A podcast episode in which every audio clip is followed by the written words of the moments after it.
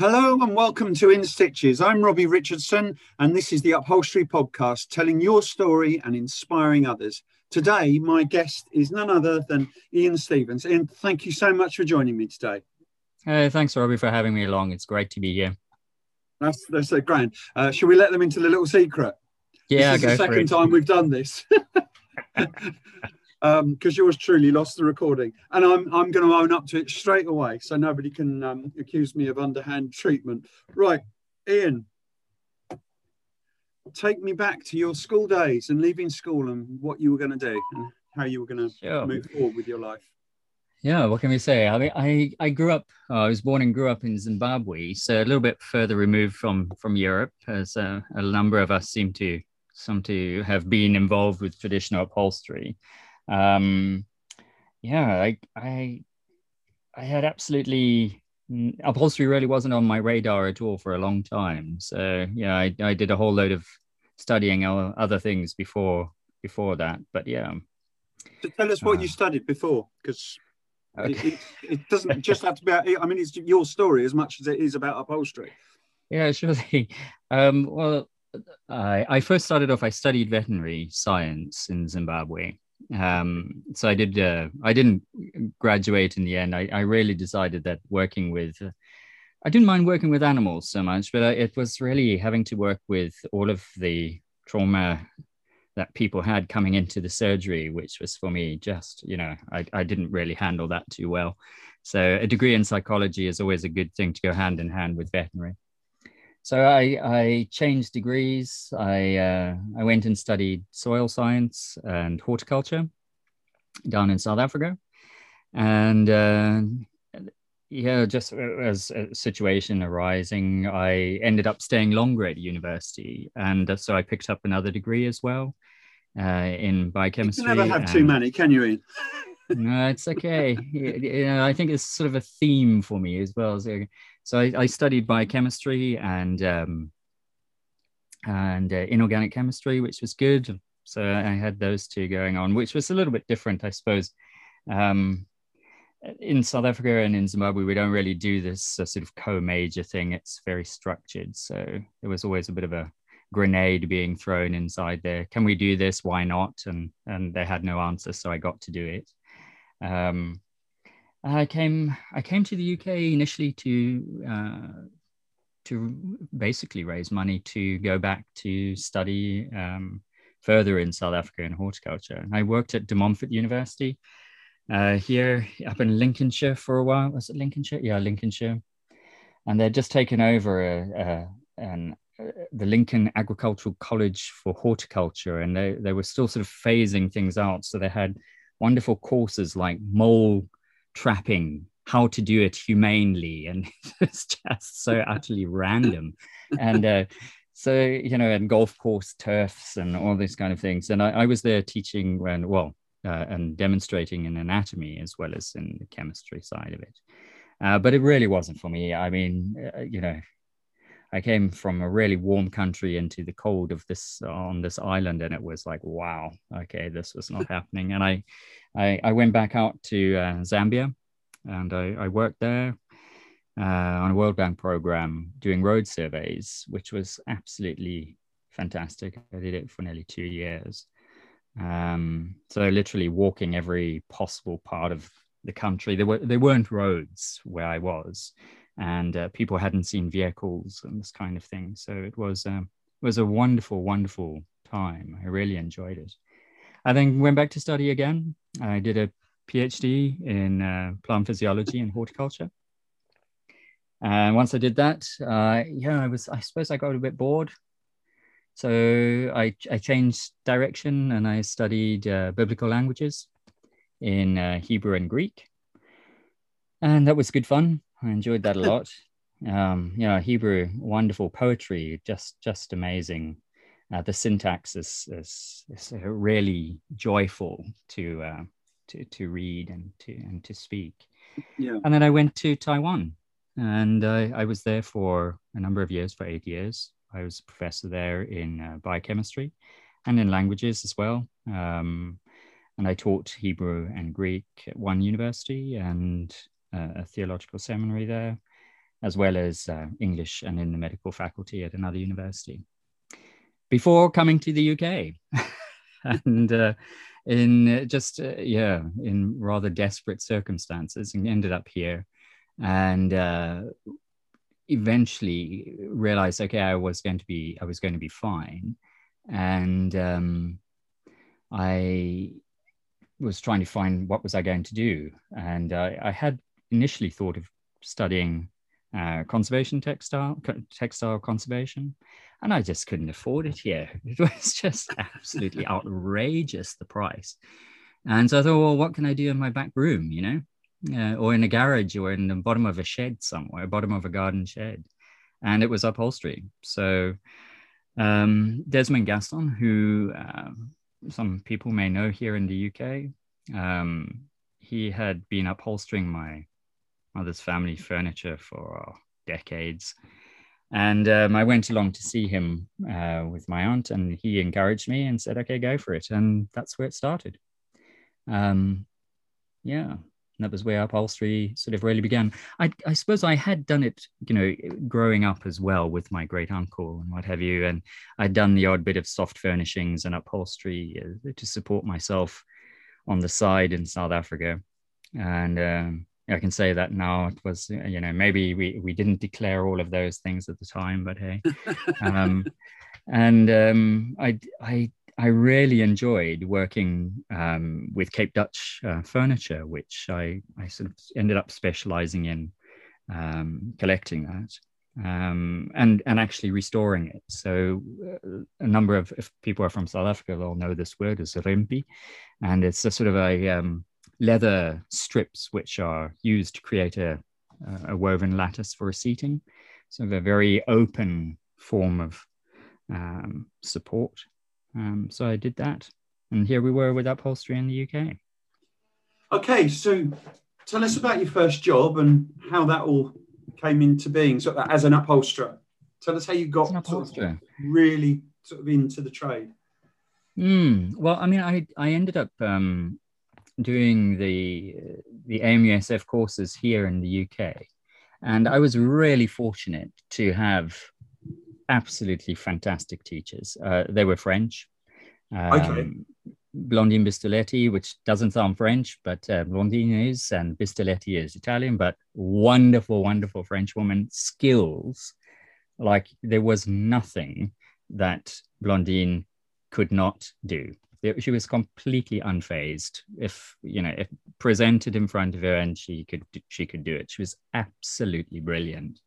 Um, and alongside her was Agnes Mireille as well, another uh, French upholsterer, who was part of that wonderful exchange program, the Leonardo program. And she came over on that initially and uh, and stayed uh, for a number of years. And uh, so, yeah, there, there were two incredible, incredible women who I learned a lot from. Um, and at the same time, another uh, colleague in the same place, uh, Yukari Endoglasper, uh, who had originally uh, come from Japan to also study upholstery. Um, her attention to detail, her stitch work, her fitted covers are just exquisite.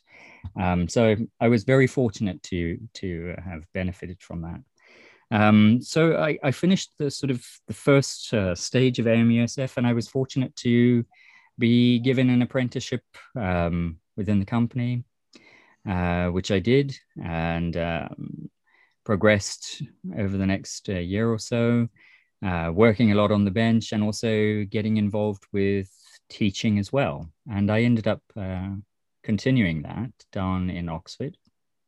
Oh, so. I was teaching in Oxford, which was great. And so, hang on, hang on, slow down, slow down, slow down. You, yeah. you, you, you, you've gone from being an A M U S F student to teaching. That's quite a massive jump. So, yeah, so there's a bit more in there than that. Come on.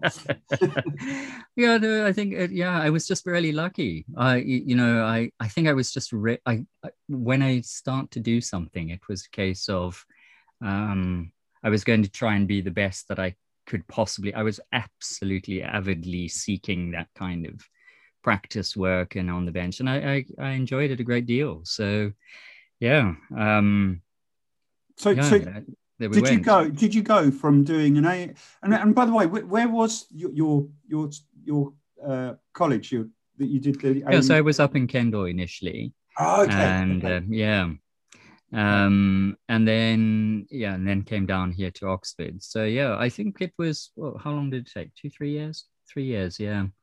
Um, and yeah, there we were. You know, I suppose there was I, a there were there were times where it was wow, I'm I'm really having to pull out all of the stops to understand and practice and get it to work so that I had a real working understanding of how what was required for students to give them and pass on those skills. Um, and those skills were things which I had also been building on for a long time before in South Africa as well. So, you know, in terms of sewing and this kind of thing. So yeah. It wasn't like I just started from zero. Yeah. yeah. But, but what about um, you, you as a teacher? It, presumably you've got a lot of experience of teaching anyway. Mm. Is that a correct assumption? Yeah, there we go. So, um, so I, I guess that was quite a, an easy, in some respects, an easy transformation because at least you knew and understood the format. Is that a good assessment or mm. a poor one?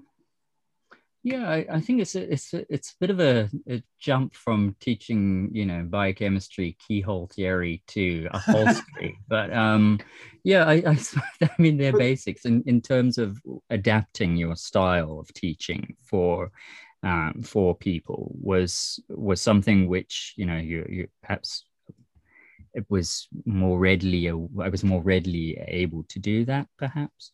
Um, the... I think that the thing about it was just really because I was just so absolutely passionate about doing it. Yeah. I just well, absolutely I you, loved yeah. it. So um, I think that sort of, and I was very fortunate in that the courses that I was teaching initially, um, because I didn't have um, uh, third year students at the time.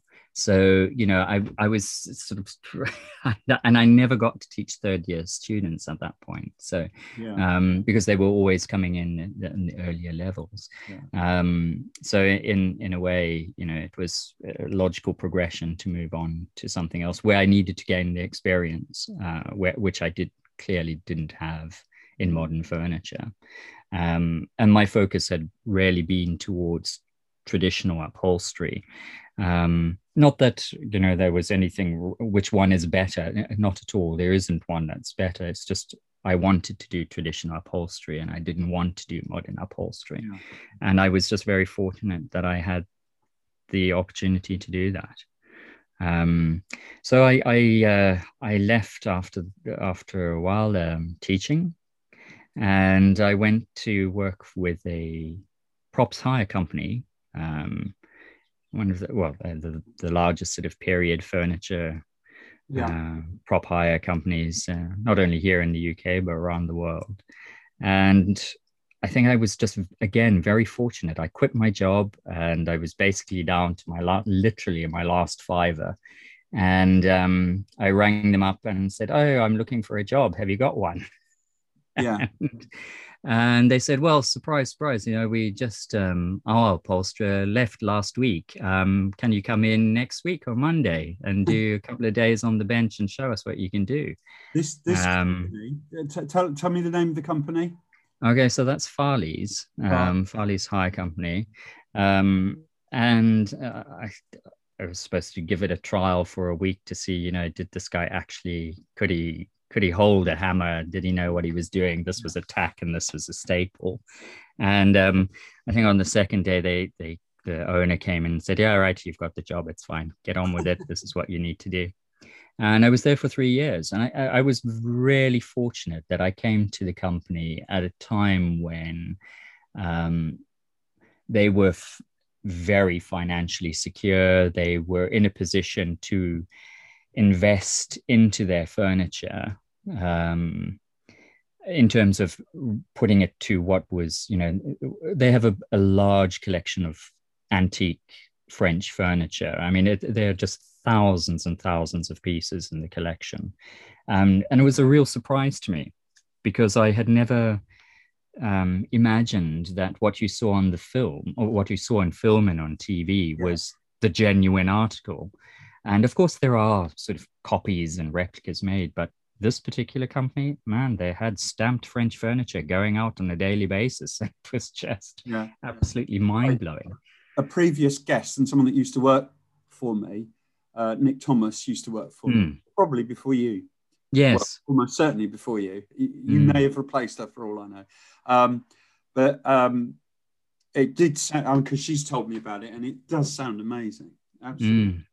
Well, it was incredible. I think, I think for um, the owners there, they, you know, I think they trusted me to really uh, it just and let me loose uh, and said go. And it was the most incredible experience, because I could never, ever have done that um, on my own.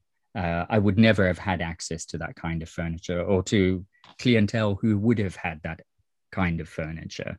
Um, I wasn't established. I didn't have a, you know, I didn't have Bruno Armand's uh, qualifications. I didn't have the years of a Greg or a Gareth.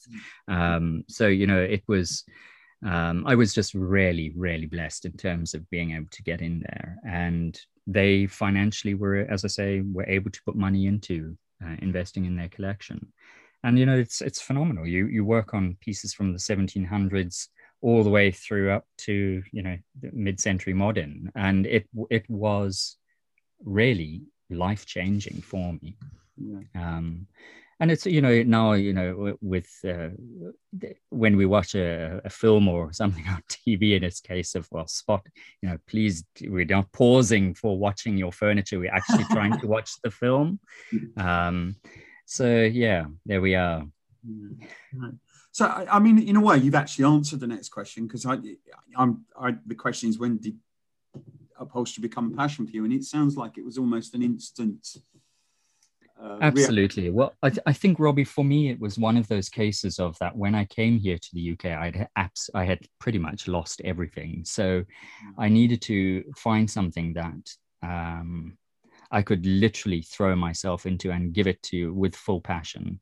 And it just so happened as well that this particular um, subject was something I absolutely loved discovering, and I loved exploring and learning, and, you know, t- you know, gently lifting off covers and seeing what was underneath was always fascinating for me. And I, I you know, growing up, I had never understood, and I suppose that's the way, sort of, for me, the inquisitive mind was, you know, why. Why is it? How does it work? How does it, how can I create? How does this happen? And and being able to learn those sort of techniques and those skills was, for me, absolutely fascinating.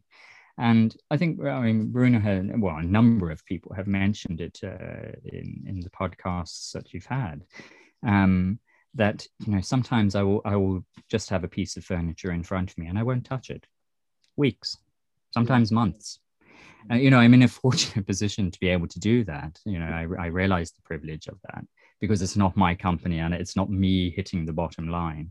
Um, but, you know, just to get a sense of the piece of furniture and, you know, begin to lay your hands on it and, you know, stroke it gently and talk to her and, you know, you know, just begin to, I don't know, feel the person's hands on it who've gone before you. Yes. And to, you know, and to learn and respect, you know, what's gone before, um, and to, in some cases, you know, put it back, in some cases, you know, to keep it as it was, you know, and to to hold it where it is, and uh, sometimes to just say, God, yeah, what happened here? It just, please, we have to start again. Um, but again, going back to that frame and releasing it and letting it breathe and speak again, and and then and it kind of directs where you're going with it.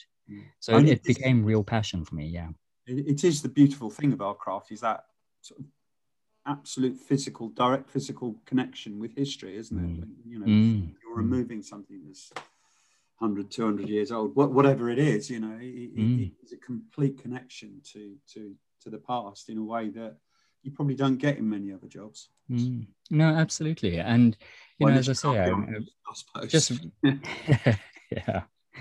And as I say, I was really grateful um, for those opportunities. So, you know, I, I had a really a, a quite swift progression through in terms of upholstery and exposure to different sort of eras and, and the like. Um, and I had wonderful teachers along the way, which have, um, who, who really have guided me. And uh, I, I think not always guided me in the sense of, okay, do it like this, but, you know, to be sensitive to something or to challenge me, which has been really good.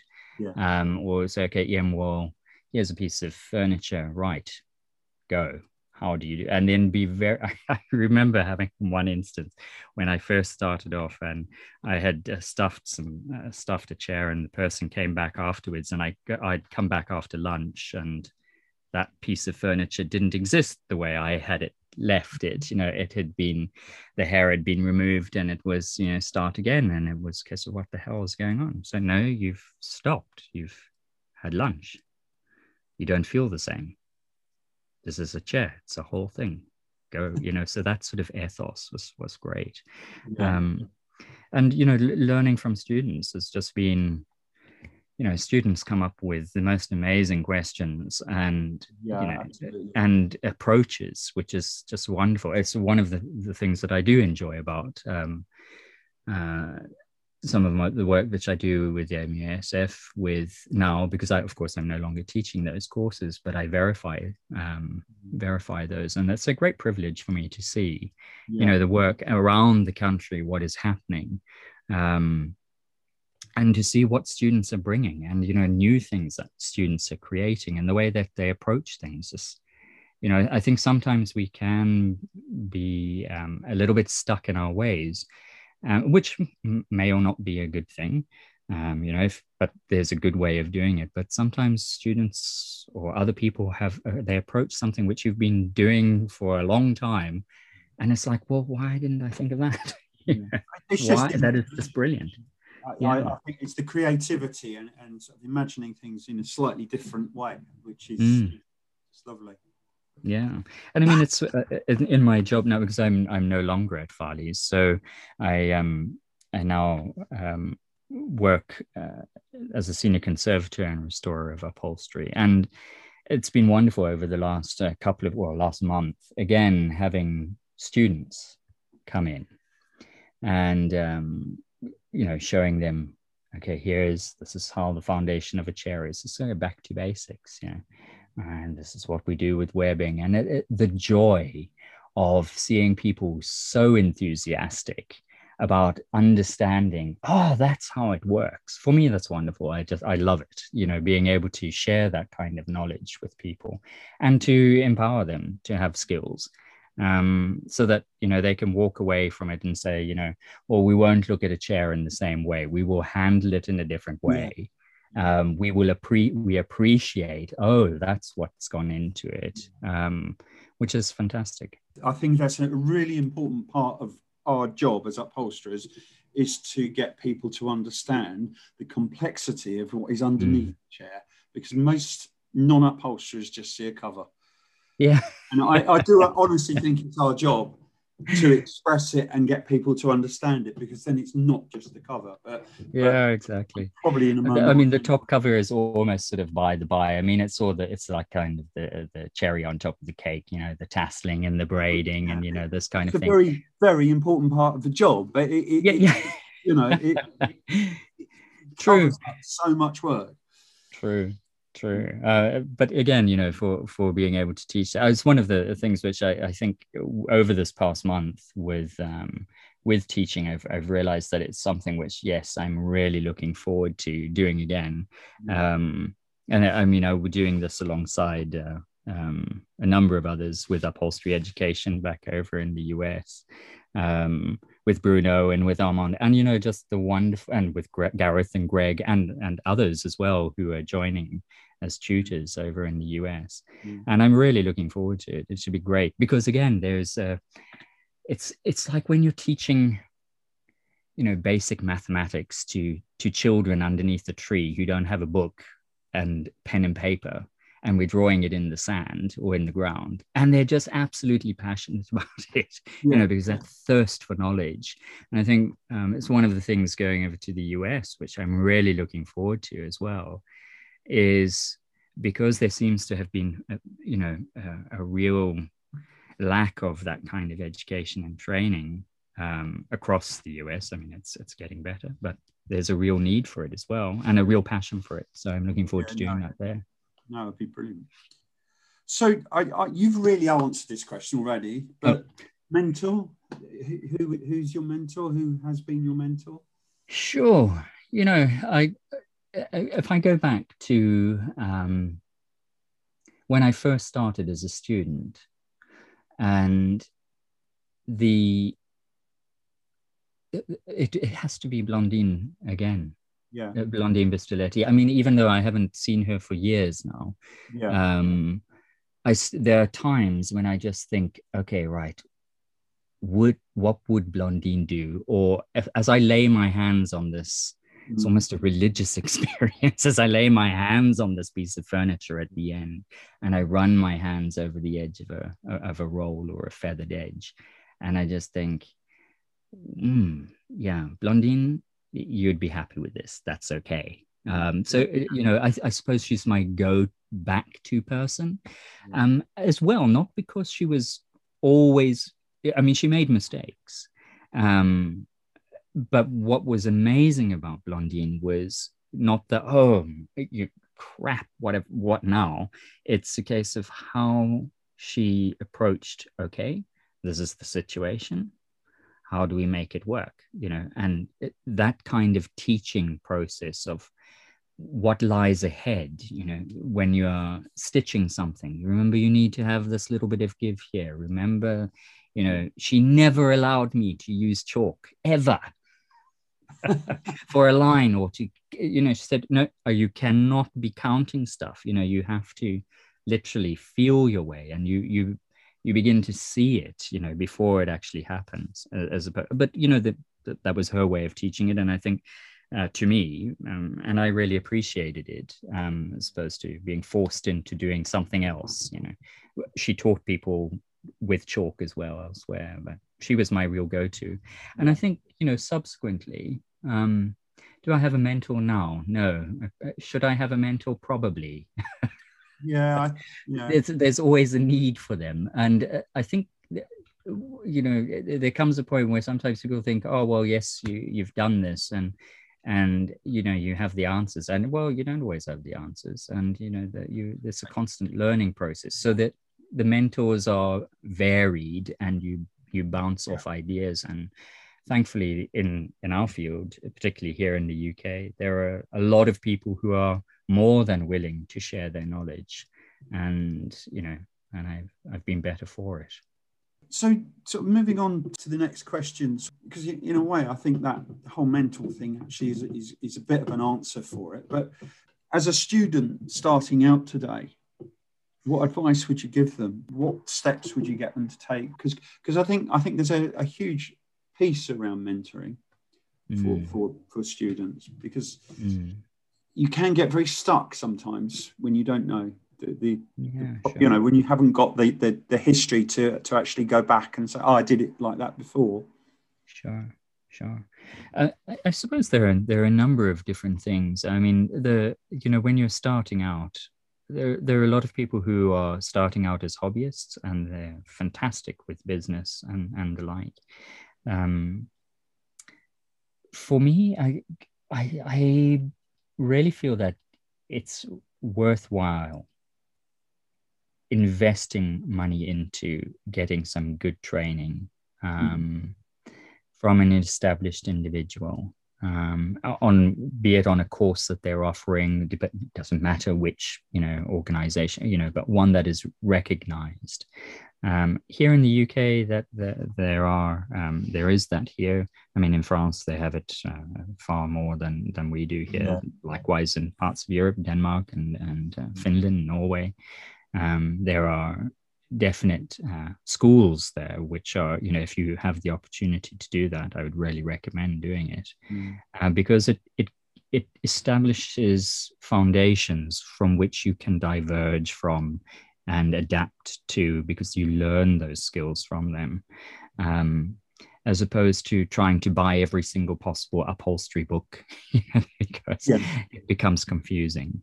Um, and it's not to say that everybody's right or everybody's wrong, but it's it's good to have one sort of system in place, and then you can, you know, move on from there. I, th- I think a point to that as well is, it's, particularly as you're learning, is sort of having that sort of magpie mm-hmm. effect of, of listening and learning from mm. lots of people rather than mm. relying just on one. I mean, that's a exactly. luxurious position to be in, and not many will be. But if you if you can talk yeah. to more than one person, it, it exactly. must help. And ask the questions. You know, there are forums galore out there at the moment, which are, you know, you know, ask your questions, and and don't be disheartened um, by individuals who, you know, come across with a negative comment or say, well, what the hell are you asking this? It's been asked twenty thousand times. Well, so what? This is the first time you're asking it, and it's it's valid and it's worthwhile. So, you know, don't don't be put off by the sort of the naysayers and those who know everything, supposedly. Um, ask your questions, and there will be people who will support and understand and try, honestly, to give you a helping hand. Um, it's also worth it, bearing in mind, I think, that um, one person being a naysayer is just one person's opinion. Exactly. You don't have to listen to them. I, I think this exactly. is the most important part of, of social media is when people start attacking you, mm. is to accept that it's one person's view, move on. Yeah, it was very funny. I had one individual who, whose name I can't remember.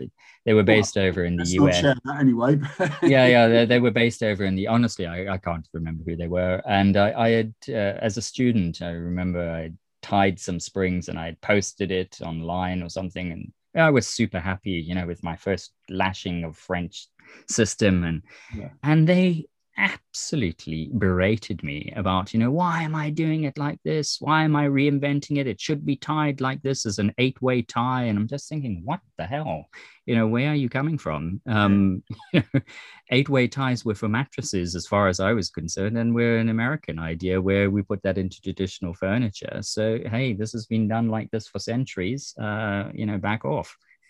Thankfully, there were others who came in and said, you know, gave him, gave this individual a few uh, uh, directives, and um, and they they disappeared, and and that's okay. So th- that's the one thing I would say with students. Yes, ask the questions. If you you know, try and get the education, the best one that you can.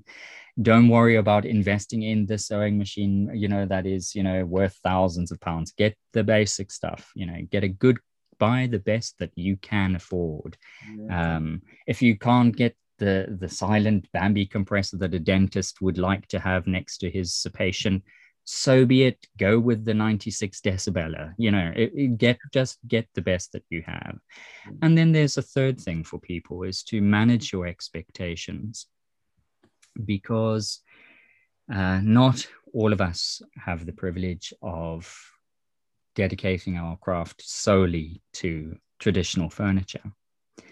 Um, you know, it's it. The other thing is that it costs money, and things don't happen. You know, you've finished your qualification, you've done your evening classes, you've been attending for, you know, several days a week for months, and you've got your your certificate. Um, th- that's not saying you're an upholsterer. You know, you have to spend hours and hours on the bench of practice. It doesn't come like that. You have to work at it. Yeah, you, you have to work at it. And you have to realize that you're going to quite possibly make not a great deal of money in the learning process. Um, it's going to cost you. I mean, it. Hopefully you will learn, and you will learn quickly, and you will get ahead with it. And I suppose that therein lies the other thing for people who are wanting to do um, upholstery and to make it their career, be it their first or uh, second, third, fourth. In my case, I don't know how many I've got now, so whatever we are, um, is to, if you have the opportunity, is to really come alongside somebody who has business, operational business skills, uh, how to put together a a spreadsheet that says this is my ingoings, outgoings, this kind of thing, and how to budget, because it can be so overwhelming. You, I'm, I'm absolutely rubbish, rubbish at that side of it. I'm, I numbers and me are absolutely horrendous. Um, no, that's to, yeah. yeah, is to come along. You know, for me, I, I can be quite happy, you know, stitching and, and lashing springs for give me, give me springs to lash and stitching, you know, until the cows come home. but asked me to sit in front of a, a spreadsheet and balance my books. I mean, it's like it's it's a wall. It, it was a huge wall against me, um, you know, and I would put it off and put it off. You know, the, I'm, I'm that person who is doing it at twelve o'clock at night, the day before your tax had to be in, because I'm scrabbling for receipts because I just didn't have my stuff together. Mm. So, you know, with time, you learn to change. But man, if I had done it differently, I would have had taken some time to invest in some business, just basic business management and skills, um, because it's it it takes so much time if you're not up to speed with it. Yeah, um, it's it's it's the major learning that I've had in my business is is is actually the function of running mm, it, and mm, you know it, it, it changes everything once you understand it. But it, it's mm, been a long yeah, time. Absolutely. And, you know, fortunately, you know, I mean, the position where uh, the job that I have now, um, I don't have to worry about that. Uh, so which is a little bit of a cop out, I hear. But, um, you know, my time is taken up with uh, instead of balancing budgets, I'm now writing a lot of treatment reports and historical reports and, and justifying why I want to do something. And that for me is infinitely more fun than crunching yeah, yeah, yeah. numbers.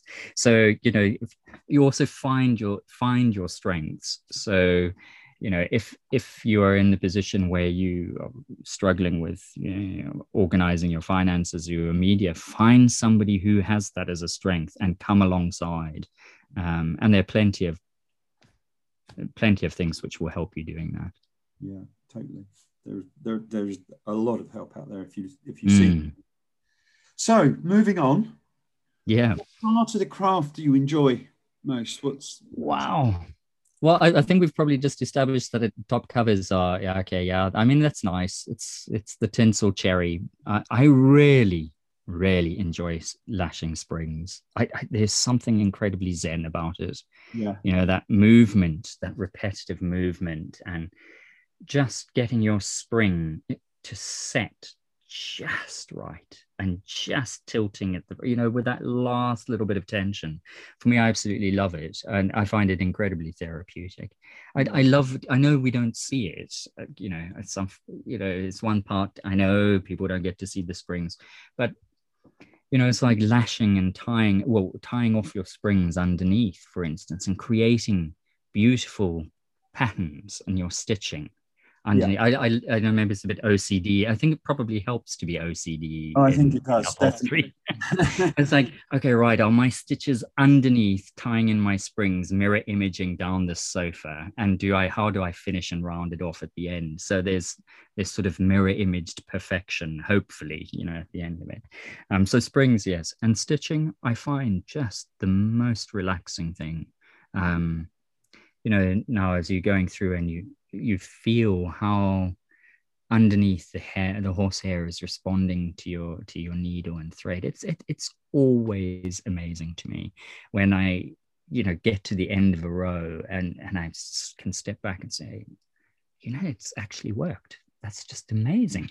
I think each, I, I I never sort of I I don't think there's a there's been a single chair that I've stitched that I've expected to be great, or you know, I'm going to let this out of my out off, off my bench and it goes away.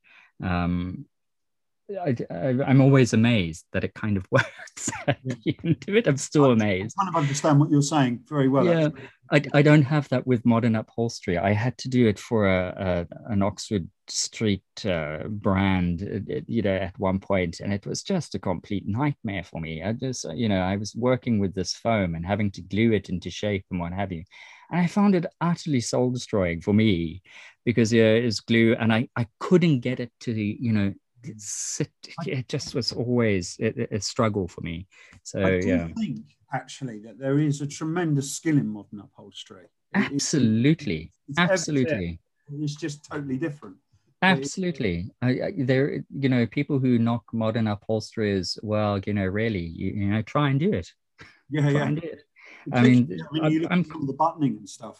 But it's just unbelievably good. And I mean, I, I look at some of these chairs that, you know, I've only done one swan chair. Um, and I did a, I, I did an egg chair, and oh my God, that thing was just a, just a complete nightmare for me, you know, to get it to to sit. And I'm I'm just completely blown away by people's skill at getting it to work, you know, and they just get that top stitching to sit exactly there each time.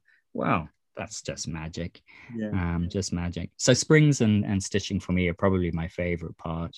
Um, and I think the other part of it is, is of the upholstery is actually seeing the client's reaction to what I've done. I, I really enjoy that, and explaining the process of, you know, I typically put in a little story into the chair, or, you know, some of the old fabric, if it's, you know, you know, this kind of thing. And I write a little note and I put it inside an envelope and it's tucked away inside a chair.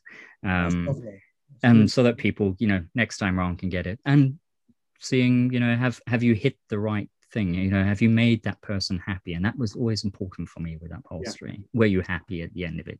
Yeah. Absolutely. Even if I'm not exactly one hundred percent perfect with it myself. Yeah. Yeah. Yeah. Uh, yeah. So your proudest moment, what's your sort of in upholstery? What, what, what would you, is that, is that something you've got, or, or is it just to, um, you, you know, I think each, yeah, no, I mean, it's going to say sound ridiculous. There is, there is one chair, which I, well, armchair, which I was really happy doing. Um, and it was, um, it was a chair that was made by a chap called uh, Philippe Gubert, uh, William the Third chair. And it's, it was a missing armchair. And actually, I did a pair of them. And they've been hiding in full sight for a very, very long time, and nobody knew. And it, there is a cut that has to happen. There is a, a spiraling cone on the outer, uh, on the outer wing. And it is a phenomenal cut to make, where you've got to cut so that you can get a spiral to sit okay. through on it, and to make the pattern still yeah. work. And I only had one go at it. Well, I had to do it four times, but uh, on the first, I only had one go in the sense of the fabric that was available. They were no longer producing it. It was insanely expensive. Um, which is not an issue or, or that off puts me, but it was a case of, well, you cannot screw it up because yeah. there's nothing more. Yeah. There isn't a, you know, you can't make a fly on somewhere. This is it. And cutting that and getting it to, you know, fit onto this piece was absolutely magic for me. I, I really enjoyed that. Mm. And, and discovering, you know, peeling back the layers, that this was the chair that people had been looking for. And uh, that was that was amazing to work on.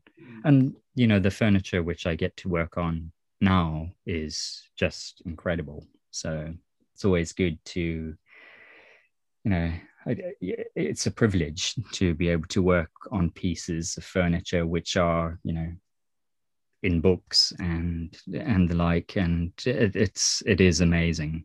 Yeah. It's a real privilege. Yeah.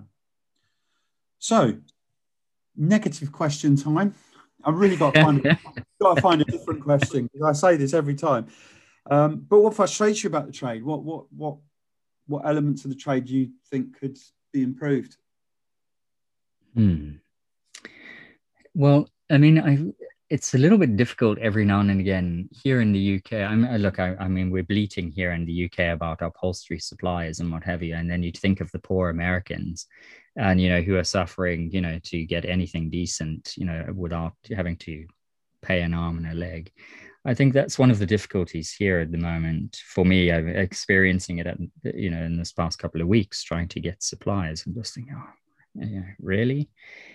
Um, I think one of the other things that is is probably, yeah, is there something really frustrating about it? I, I, I suppose I'm not really frustrated about it. I think it's uh, um, that you can kind of make a plan, but I think sometimes it's the sort of, sometimes people's expectations churning it out are maybe you know, not realistic, and we need to be uh, realistic in, in creating opportunities for people to explore and to empower them to to do that. And I think that we're, as an industry here in the U K, it's it's making moves in that direction, but that kind of apprenticeship training yeah. is that I experienced. And I mean, it's one of the things I'm really, that I've enjoyed now over this past month, and what's coming up in in this year, taking on um, more individuals, and, you know, and, and and seeing, okay, this is where an apprentice can come in and uh, work alongside, is that those opportunities that I had don't seem to be um, as many as there are students coming out, and it would be it would be helpful if, you know, that that was there, or if there was some kind of funding that was there for for people to do that, because taking on apprentices is always, you, you take a knock, and I, I get that. But if I look at how it was over in France and in Italy, where you you had funding for that, we don't seem to have the same funding. No.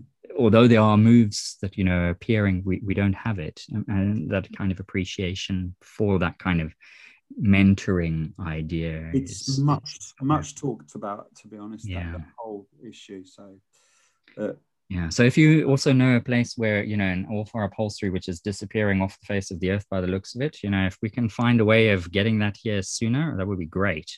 Mm.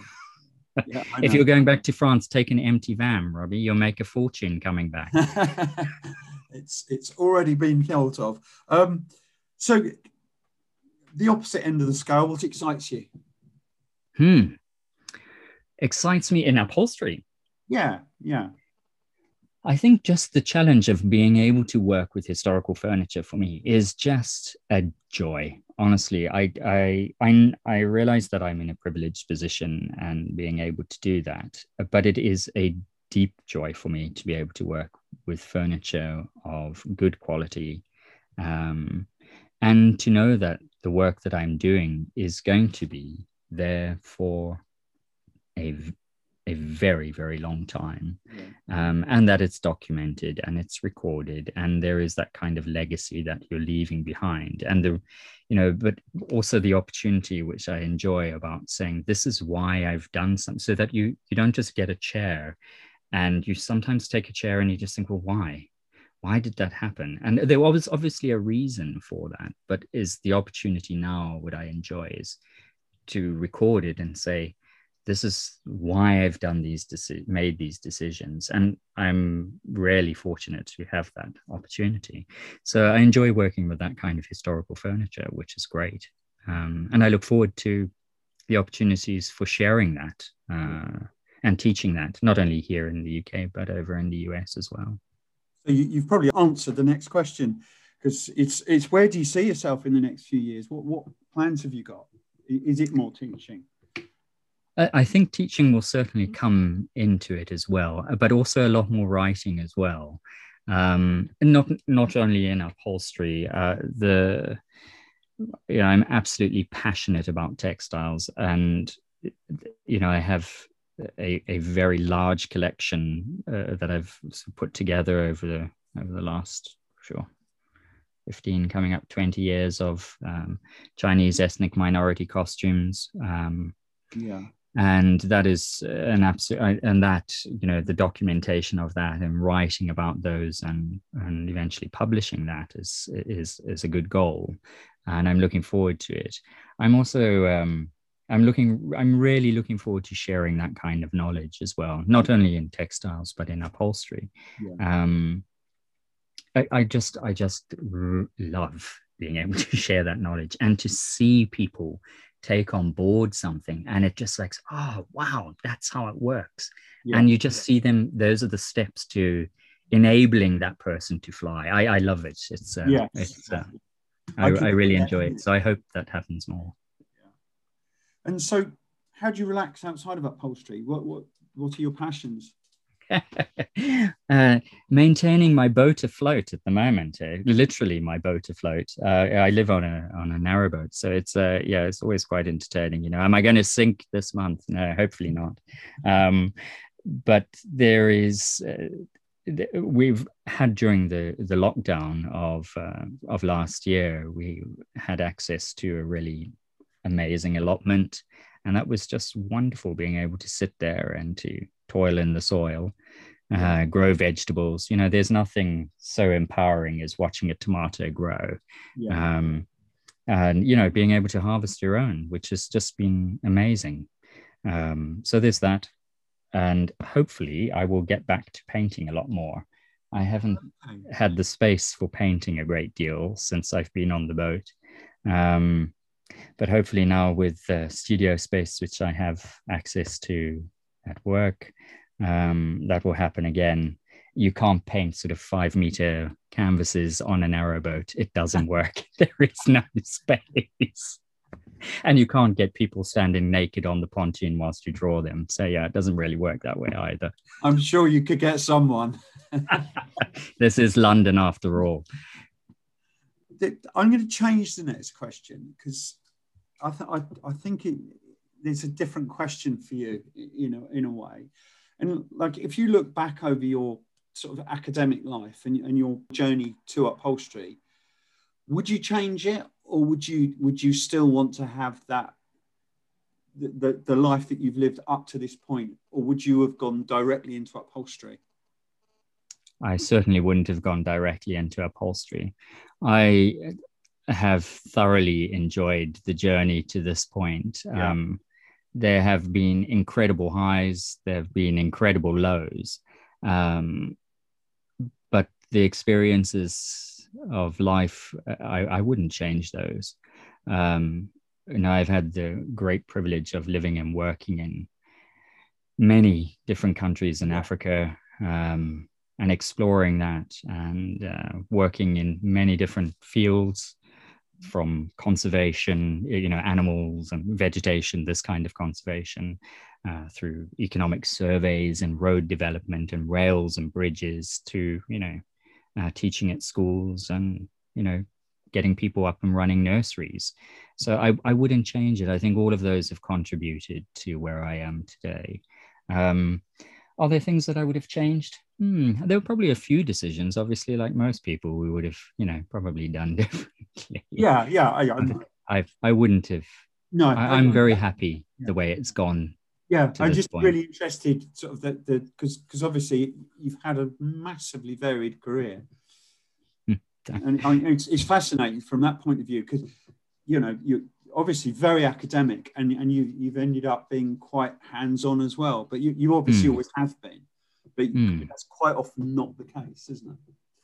Yeah, I was very fortunate. I had a father and a grandfathers who were who were very practical individuals, and um, I was always encouraged to give it a go. You know, I, I firmly believe as well that one of the things for me has been leap. There will be a net. You know, there, yes. There's going to be a net. It may be slightly lower down on the level yeah. of what you were, but there's always a net. You know, there, I'm I'm grateful that I've had that that experience and that. Um, but my they always give it a go, and if you don't try it, well, you know, what, what's the worst? You could either live in what if, or you can find out. I, I could not agree with you more on that one. Mm. So last question, my man. Hey. You're on a desert island. You've got a film, a book, and a piece of music. What are you taking? Hey, okay, so this time I'm actually organized for my all three. I don't think I, I think I cheated on the last one, but here we go. So I think um, he says... moment moment you know, I probably go for uh Haruki Murakami's uh book, which most people um call I Q eighty-four or Ichi Kyuhachi on. It's a, a real surrealistic idea of a sort of parallel universes.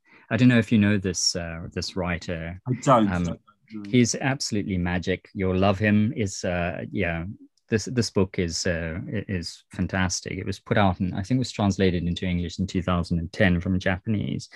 But it's a, a the classic tale. It's a real sort of narrative uh, that goes backwards and forwards between is it real, is it not real, and it really gets you to the point of questioning your own reality, and you just think, why is am I, am I really what's happening around me? You know, are the little people that are formed inside this chrysalis um real, or do I recognize parts of this? And am I in a parallel universe? Who knows, you know?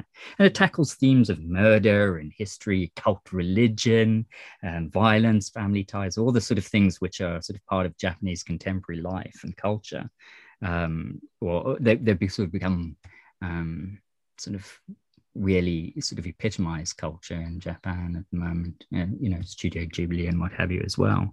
Um, But there is a, I suppose it also ties in, you know, he's a, yeah, there, there are two people that happen inside there. There's a, a woman called Amamai, and um, her childhood um, love or close friend called Tango, who's an, a maths teacher and, and a ghost writer. And um, there's this whole story that uh, develops, and eventually they find themselves and they they come together into the same universe, and we don't know if it's parallel or not, but there are two moons and they rise, and they're these two individuals together, and they found each other and they reach out, and the book ends, and you just think, oh, where is it, you know? So, you know, for, on the desert island, you can always invent your own stories, I yeah. suppose. And there's always um you know, there's a, a fantastic link through from in the music that uh, is spoken about a great deal uh, by Murakami inside there, including uh a wonderful uh, piece of music by Janec, who is uh, uh, a Czechoslovakian guy, uh, who wrote the, this uh, um, Sinfonietta, which was originally, I think, uh, was it called the? Mil- I think it was called the military. Uh, was it called the mil- yeah, it was the military, and then it changed to the so-called games. Uh, symphony uh, from the nineteen twenties, beautiful piece of music. But yeah, but in terms of music, it's not. Uh, I want to talk about Czech and uh, what have you. But probably, uh, as I mentioned before, as Avopert, I I absolutely adore his music. Um, minimalist, wonderful yeah. Estonian guy, absolutely magic. Um, I, I we spoke about it before about his yeah. Tintinabuli, um, and the, the sort of play of.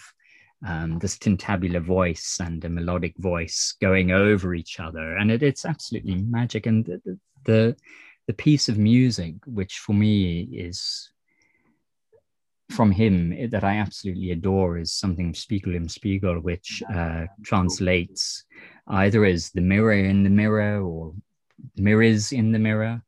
Um, and it's a an a absolutely classic. Um, piece of music which sort of runs up and down on on the scale of F, but it it does this amazing thing on on everything extends, and then it comes back, and they're, they're shortened, and then it gets wider, but always ending in on the sort of fulcrum of the the note A. It's it's beautiful beautiful work. I love it. Yes. um yeah the sort of ascending and descending, and, you know, coming back to it, so it's like complete infinity, so no end to the music of how you want to. I mean, it's only ten minutes of music, yeah, no, I, but yeah. wonderful stuff. Do you like Taverner as well? Yeah, yeah, absolutely. And of course, Max Richter as well. Yeah, yeah. Uh, we were talking about Sleep earlier, uh, you know, before, you know, his eight and a half hours of it. And I love that idea of, you know, this um, sleep. I mean, there's what, thirty odd compositions inside there, sort of four or five different movements that yeah. he's got going, or themes. But it's this wonderful thing, the study of sleep, and it's almost like a protest. A lullaby can be a protest, I don't know, probably, um, where you sort of have, you know, it's a, it's a protest about all of the, the, the craziness that we kind of associate with, you know, modern life, you know, industrialization and make, and we've got to do this, and we've got to be there, and we make the computer work, and this kind of thing. And this lullaby is a sort of a protest against it. It's wonderful for me. Um, is that it? Oh, wait. And a, what was the other thing? A film. Have I spoken about a film? Hmm. I think it's probably, I mean, the English translation is is horrid. Uh, it doesn't, because it gives the wrong idea. It's probably Pan's Labyrinth um, by Guillermo del Toro, um, the okay. Mexican Spanish guy, um, director, del Toro Gomez, sorry, from two thousand six. And the, the Spanish uh, version of it is, it translates into English, not as Pan's Labyrinth, but as the Labyrinth of the Faun. Uh, so it removes the whole sort of Greek mythology idea, but it's this fantastic uh, film set sort of just after the Spanish Civil War, and beautiful, you know, it it it intertwines again the sort of the real and the mythical. I suppose I, that's why I quite quite enjoy that kind of fantasy inside there. And the music in the film, I um, by Javier um, Navarrete. Uh, Javier Navarrete. Yeah, it is him. Is it him? Javier Navarrete. Yeah, it's absolutely. Yeah. Fantastic as well. That he, the music he also did the music. It's uh, for The Devil's Backbone, which this sort of Pan's Labyrinth is the successor to. But amazing stuff, and it deals again with you know the this faun and the similarities with the Chronicles of Narnia that was put out by Disney as well. The film, you know, talking similar age characters and a faun and this kind of thing, and going through a door and this kind of thing as well.